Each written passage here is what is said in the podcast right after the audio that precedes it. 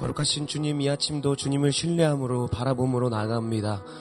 거룩한 임재 가운데 역사하시는 그 충만한 은혜 가운데 섬세하게 역사하시는 그 주님의 은혜를 이 시간 경험토록 주님 역사하여 주시옵소서 감사드리며 예수님의 이름으로 기도드립니다. 아멘. 할렐루야 귀한 어, 하루의 새벽을 깨우셔서 기도의 재단을 쌓으시는 성도님들을 한분한 분을 주님의 이름으로 축복합니다. 오늘 주시는 하나님의 말씀은 신명기 22장 5절 그리고 11절 12절 민수기 15장 38절 39절의 말씀입니다. 함께 교독하도록 하겠습니다. 제가 먼저 읽도록 하겠습니다. 여자는 남자의 의복을 입지 말 것이요 남자는 여자의 의복을 입지 말 것이라 이같이 하는 자는 내 하나님 여호와께 가증한 자이니라 양털과 배실로 섞어 짠 것을 입지 말지니라 너희는 너희가 입는 겉옷에 내 귀에 술을 만들지니라 이스라엘 자손에게 명령하여 되도록 그들의 옷단 귀에 술을 만들고 정색끈을 그 귀에 술에 더하라. 이 술은 너희가 보고 여호와의 모든 계명을 기억하여 준행하고 너희를 방종하게 하는 자신의 마음과 눈의 욕심을 따라 음행하지 않게 하기 위함이라. 아멘. 의복에 관한 규례라는 제목으로 말씀을 전하도록 하겠습니다. 오늘 본문의 전체적인 내용은 하나님의 선민이 어, 지켜야 할 어떤 각종 율법의 세부적인 것을 이야기하고 있습니다. 오늘 본문의 독특성은 그 규례들 자체의 목적이 있기보다는 그 궁극적인 목적을 지향하는 것을 볼 수 있습니다. 그것을 함께 찾아 나가는 말씀의 시간이 되기 원합니다.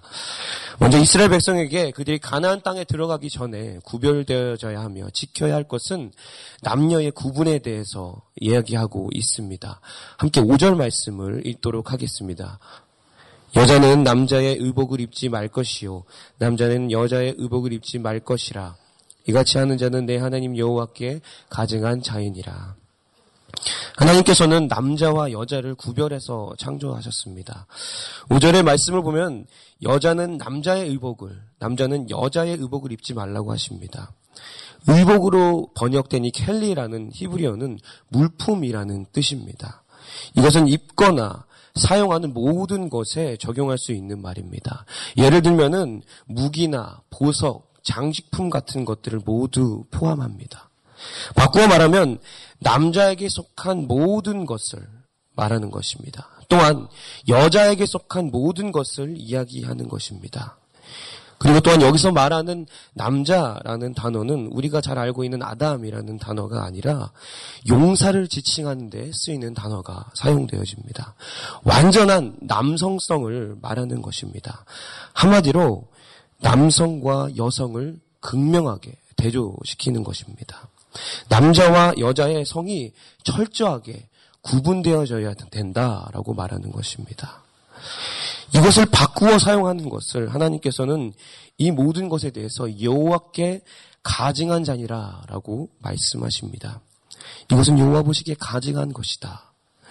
성경에서 보면은 하나님께서 가증히 여기시는 것들이 나옵니다. 그것은 모두 다 하나님의 창조 섭리를 거스르는 행동들, 그리고 이스라엘 백성들이 그들의 정결함을 깨어버릴 때에 그것을 강력하게 막으시는 하나님의 말씀 가운데 가증히 여기시는 것이다. 라고 말씀하십니다. 그리고 그 가증히 여기시는 것의 결과는 바로 그들이 그 백성 중에서 끊어질 것이다. 라는 이야기까지 나오게 됩니다. 제가 이 말씀을 준비하면서 이 부분에서 되게 마음 가운데 부담이 됐었습니다. 왜냐하면 제가 지난주 토요일 날 순장 모임 때에 마태의 초대를 설명하는 연극을 했는데 제가 맡은 역할이 어머니 역할이었기 때문입니다. 제가 가발을 쓰고 여성의 복장을 입고 했었는데요. 어, 확실히 남성이 여성의 것을 사용하는 것이 좋지 않은 것을 느꼈습니다. 제가 어머니 화장을 했는데 좀 피부가 민감해서 화장독이 올랐습니다. 그래서 얼굴이 부어서 다들 어디가 좋지 않냐고 자꾸 물어봤는데요. 어, 가증히 여기시는 것을 하나님께서는 제 중심을 아시기 때문에 잘 이해하시리라 믿습니다. 그렇다면 하나님께서 왜 이처럼 어, 하나님께서 말씀하시는 것일까요? 이것은 이스라엘 백성들이 어, 이스라엘 백성들이 아닌 이방 종교, 이방 민족들의 관습 가운데 이스라엘이 영향받는 것에 대해서 미리 경고하시고 경종을 눌리시는데 그 의미가 있습니다. 메소포타미아의 고대 자료에 보면은 이성의 옷을 입는 변태적인 어, 경향의 모습에 대해서 기록하고 있고 그것이 여신 이시타르를 숭배하는 의식 가운데 어떤 거세하는 일들 가운데 행해졌다라고 얘기합니다. 그리고 또한 가나안 땅에서 아스다롯을 섬기기 위해서 가면을 쓰고 이성의 옷을 입은 일들이 행해졌다라고 이야기합니다. 하나님께서는 이스라엘 백성들이 가나안 땅에 들어가서 그들의 저급하고 더러운 하나님의 창조 섭리를 거스르는 문화 가운데 빠져서 거룩과 정결을 해치는 삶을 살지 않기 원하셨던 것입니다. 이처럼 하나님께서는 남성과 여성이 담당할 수 있는 어떤 특정한 역할을 서로 바꾸는 것에 대해서 가증히 여기십니다. 왜냐하면 그 역할을 바꾸는 것만으로도 가증이 여기시지만 이런 행위들론 결국은 우상숭배로까지 이어지기 때문입니다. 오늘날에도 우리 시대에도 이것은 아주 민감한 문제로 나타납니다. 그리고 사탄은 이것을 아무런 문제 없다라고 세상 문화라는 이름을 빌려서 많은 사람들로 하여금 그것을 용인하고 받아들이고 그것이 무엇인가 자신이 더 성숙하여지며 현대화된 삶을 살아가는 것처럼 그런 문화인의 모습을 살아가는 것이다라고 생각하게끔 만들어 버리는 것을 볼 수 있습니다.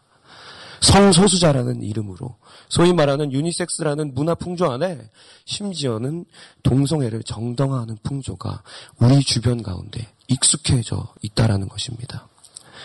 모든 인간이 동일한 인격체라는 것과 각자 다른 성을 가지고 있다는 것 사이에는 엄연한 구분이 있어야 합니다.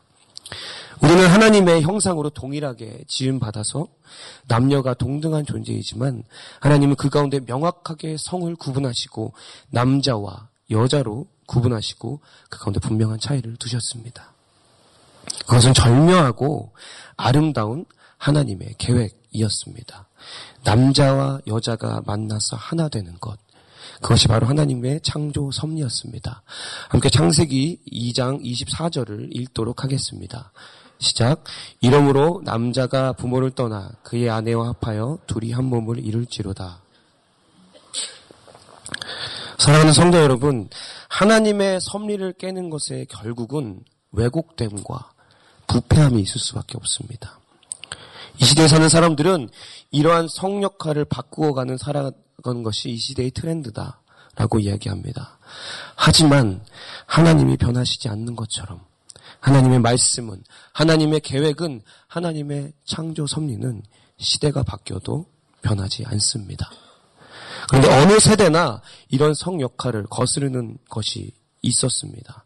그리고 어떤 세대이든지 하나님을 믿는 사람들은 그것에 휩쓸리지 않고 하나님의 창조 섭리를 지키며 살아갔습니다.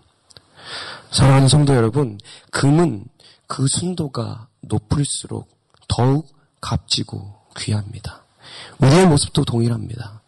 남성은 남성대로 하나님의 형상을 만들며 여성은 여성대로 하나님의 모습을 닮아갈 때에 그리고 그 두 가지가 도우면서 하나 될 때에 하나님은 우리는 하나님의 형상을 이루게 되는 것입니다. 우리 가운데 그것을 잊지 마시고 구별된 것을 세상 풍조에 휩쓸려서 흐트러뜨리는 그런 안타까움에 거하시지 않기를 그리고 이런 시대가 어쩔 수 없으니 우리가 용인하자라는 그런 생각 가운데 빠지지 않으시기를 간절히 주님의 이름으로 부탁드립니다. 이제 말씀에서는 양털과 배실로 섞어 짠 것을 입지 말라고 이야기합니다. 함께 11절 말씀을 읽도록 하겠습니다. 양털과 배실로 섞어 짠 것을 입지 말지니라. 왜 옷을 만들 때에 다른 종류의 실을 섞어서 짠 옷을 만드는 것이 안 되는지 우리 시대에는 잘 이해가 되지 않을 수 있습니다. 그런데 양털에 대한 어떤 구약적 상징의 의미와 또 섞어 짜다라는 이 짜다라는 단어의 어원을 살펴보면은 그 이유를 잘 알 수 있습니다. 먼저 구약에 나타나 있는 양털의 의미는 성별된 것, 순결한 것을 상징합니다. 신명기에서는 처음 깎은 양털을 제사장에게 주라라고 말합니다. 그리고 예언서에서는 그들의 죄가 붉을지라도 양털같이 될 것이다. 그것처럼 희어질 것이다. 라고 이야기합니다. 양털의 상징은 성별된 것, 순결한 것을 말하는 것입니다. 그런데 여기서 말한 이 짜다라는 단어의 어원은 히브리어가 아니고 원래 이 단어의 어원은 애굽에서 유래한 단어입니다. 다시 말하면 이 짜다라는 단어는 애굽의 외래어 같은 의미로 쓰여진 것입니다. 하나님께서 굳이 이 단어를 사용하신 이유가 있습니다. 그것은 너희가 그 순결함을 성별됨을 다른 이방의 것과 섞지 말라는 것입니다. 하나님께서는 이스라엘 백성들이 성민으로서 그 순수성을 지키며 구별된 삶을 살아야 한다라고 말씀하십니다. 그들이 가나안 땅에서 하나님의 창조 질서를 보존하고 영적 순결을 지킴으로써 다른 민족과 구별된 삶을 살아가는 것, 그것이 하나님께서 이스라엘 백성에게 원하셨던 모습이라는 것입니다. 하나님께서는 이스라엘 백성에게 여호와 하나님을 믿는 신앙으로부터 이탈되어지는 세속적 혼합, 종교적 혼합을 절대 허용하지 못하도록 이스라엘에게 말씀하십니다. 실제로 가나안 땅에서 이스라엘 백성들이 가장 빠지기 쉬웠던 것이 바로 이 두 가지 세속적 종교적 혼합이었습니다. 그런데 너무나도 안타깝게도 이스라엘 백성들은 가나안 땅에서 들어가서 결국은 그 가나안 땅에 있는 문화와 종교 가운데 혼합된 모습으로 살아가는 것을 볼 수 있습니다. 함께 예레미야 7장 9절 말씀을 읽도록 하겠습니다. 너희가 도둑질하며 살인하며 가늠하며 거짓 맹세하며 바알에게 분양하며 너희가 알지 못하는 다른 신들을 따르면서 이스라엘 백성들이 바알에게 분양하고 알지 못하는 신들을 따라갑니다. 그들의 삶은 온, 온갖 거짓과 타락이 나타날 수밖에 없습니다. 그런데 이거보다 더욱더 악화될 수 없는데 정말 최악의 상황에까지 이르게 됩니다. 그 상황은 바로 이스라엘 백성들이 그 혼합된 것을 뛰어넘어서 바알이 하나님인 줄 알고 믿으며 그것을 섬기는 삶을 살았다는 것입니다. 호세아서 2장 16절 말씀을 함께 읽도록 하겠습니다. 여호와께서 이르시되 그날에 내가 나를 내 남편이라 일컫고 다시는 내 바알이라 일컫지 아니하리라. 하나님을 바알이라고 불렀다라는 것입니다. 그것이 하나님인 줄 알았다라는 것입니다. 사랑하는 성도 여러분, 우리는 이런 악행의 결말이 어떤지 잘 알고 있습니다. 바로 온 이스라엘이 멸망에 이르게 된다는 것입니다. 하나님을 모르고 적당히 적당히 하나님을 믿다가 이것저것 섞어서 믿다가 결국은 하나님 아닌 것을 하나님이라고 섬기게 되는 결과는 멸망이라는 것입니다. 이것은 우리에게도 마찬가지일 것입니다. 우리의 삶 안에 다른 세상계 어떤 것과 타협하는 것, 혼합주의가 있다면 다른 어떤 것을 동시에 인정하며 우리 가운데 섬기는 것이 있다면 우리 안에 회개하는 마음이 있기 원합니다. 그리고 돌이키기 원합니다. 다른 그 어떤 것을 바라보는 것, 섬기는 것은 유일하신 하나님을 부인하는 것입니다. 유일하신 하나님만이 우리의 삶을 구원과 회복의 삶으로 이끄실 그 주님께서 여러분의 삶을 온전히 이끌어 가시는 여러분 되게 하실 것입니다. 그것을 믿으시는 성도님들 되시기를 주님의 이름으로 축복합니다.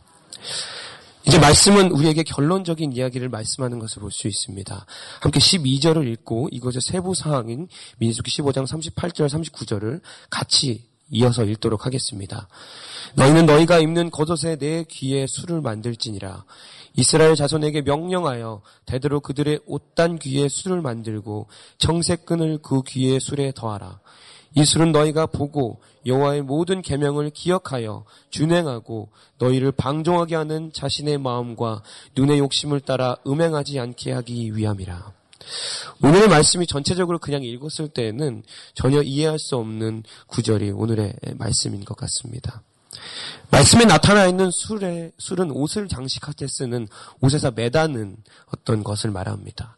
특별히 오늘 말씀에 나타나는 이 술을 단다라는 것은 장식을 위한 것이 아니라 구별하는 것을 말합니다. 외형적인 모습을 통해서 이스라엘과 이방 민족과의 다름을 보이라라고 말하는 것입니다. 그리고 여기에 청색끈을 더하라 라고 말하는 것은 청색끈은 성막을 짤 때에 청색실이 들어간 것처럼 그들의 거룩함을 세상 가운데 나타내라는 의미를 말하기도 합니다. 이 술은 두 가지 용도가 있습니다. 첫 번째는 하나님을 기억하게 하는 것입니다. 하나님의 백성이라면 자신의 생각에나 주장에 따르지 않고 하나님의 명령을 기억하며 하나님과 맺은 그 언약을 기억하며 나가야 합니다. 이스라엘 백성들은 술을 보면서 하나님의 계명을 기억하며 나아갔습니다. 그리고 또 다른 하나는 방종하지 않는 것입니다. 이 방종이라는 단어의 의미는 스스로 곁길로 빠지는 것을 말합니다. 이 방종은 스스로 하는 행동이면서도 그 행위를 자신이 제어할 수 없는 행동입니다. 그 이유는 이 방종의 원인이 자신의 마음과 그 눈의 욕심 가운데 있기 때문입니다. 그래서 그것에 대한 제동을 거시기 위해서 하나님께서는 이스라엘 백성들에게 옷에 그 술을 달고 그 자신의 현재의 모습을 알게 하시고 그것이 습관화되어져서 선한 길로 걸어가게 하셨습니다. 하나님께서는 왜 이스라엘 백성들에게 이렇게 구별된 삶을 원하실까요? 바로 그들의 삶 자체가 하나님이 어떠한 분이신지 나타내는 증인의 삶이기 때문입니다. 다시 말하면 하나님의 백성은 그 하나님의 백성이 어떠한 삶을 살아가느냐가 하나님을 알지 못하는 사람에게도 하나님이 영광을 받게 하시기도 또 하나님이 조롱을 받게 하시기도 할 수 있다라는 것입니다. 사랑하는 성도 여러분, 여러분의 삶은 하나님께서 어떤 분이신지 나타내는 증거가 되는 것을 믿으시기 바랍니다. 여러분이 거룩한 삶을 살아가실 때에 하나님께서 영광 받으십니다. 그 영광을 통해서 죽었던 영혼들이 하나님께서 돌아오는 일들이 이때 나타날 것입니다. 하나님께서 이스라엘 백성들에게 원하셨던 것이 바로 이것입니다. 이스라엘 백성을 통하여서 온 세계의 많은 민족들이 하나님께로 돌아오기 원하셨습니다. 그렇다면 지금 우리의 삶 안에 옷에 달려진 그 술과 같은 우리에게 계명을 기억하게 하며 방종하지 않게 하는 것은 무엇일까요? 그것은 우리 안에 있는 성령님이십니다. 함께 요한 1서 3장 24절 말씀을 읽도록 하겠습니다. 그의 계명을 지키는 자는 주 안에 거하고 주는 그 안에 거하시나니 우리에게 주신 성령으로 말미암아 그가 우리 안에 거하시는 줄을 우리가 아느니라. 사랑하는 성도 여러분, 성령께서 우리 안에 계십니다. 성령께서 여러분 안에 계셔서 하나님의 명령을 기억하게 하시고 세상의 판단 가운데 중심을 잡게 하시고 어떤 때는 우리 마음 가운데 부담감을 주셔서 우리의 욕심이나 욕망 가운데서 그것을 제어하며 계속해서 의의 길로 걸어가게 도우시며 역사하십니다. 그 성령의 역사하심을 인도하심을 매 순간순간 경험하시는 여러분의 삶 되시기를 주님의 이름으로 축복합니다. 말씀을 마무리하도록 하겠습니다. 오늘 말씀을 묵상하면서 제가 이런 생각을 하였습니다. 하나님이 얼마나 얼마나 걱정하셨으면은 그들이 입는 옷에도 구별하게 하시고 섞지 말라고 하시고 드러내라고 하셨을까? 왜 바로 우리의 몸에 그것을 몸에 붙는 옷에게까지 그것을 말씀하셨을까요? 그것은 그만큼 세상이 악함이 더럽고 추악하고 우리들을 그 중심에서 흔들려 하기 때문이라는 것을 깨달았습니다. 하나님께로부터 멀어지게 만드는 것, 그것이 바로 사단의 전략입니다. 그러나 우리에게는 소망이 있습니다. 사랑하는 성도 여러분, 우리 안에 계신 성령께서 함께 계심을 잊지 마시기 바랍니다. 그리고 그 성령을 근심하게 하지 마시기 바랍니다. 성령께서 여러분을 온전히 구별하시고 섞이지 않게 하시며 거룩함으로 나타내실 것입니다. 여러분의 마음 가운데 거룩한 부담감을 주실 것입니다. 그런 거룩의 삶, 정결의 삶이 우리 모든 새로운 교회 성도님들의 오늘 하루 가운데, 아니 우리의 모든 평생 가운데 충만케 나타나시기를 주님의 이름으로 축원합니다.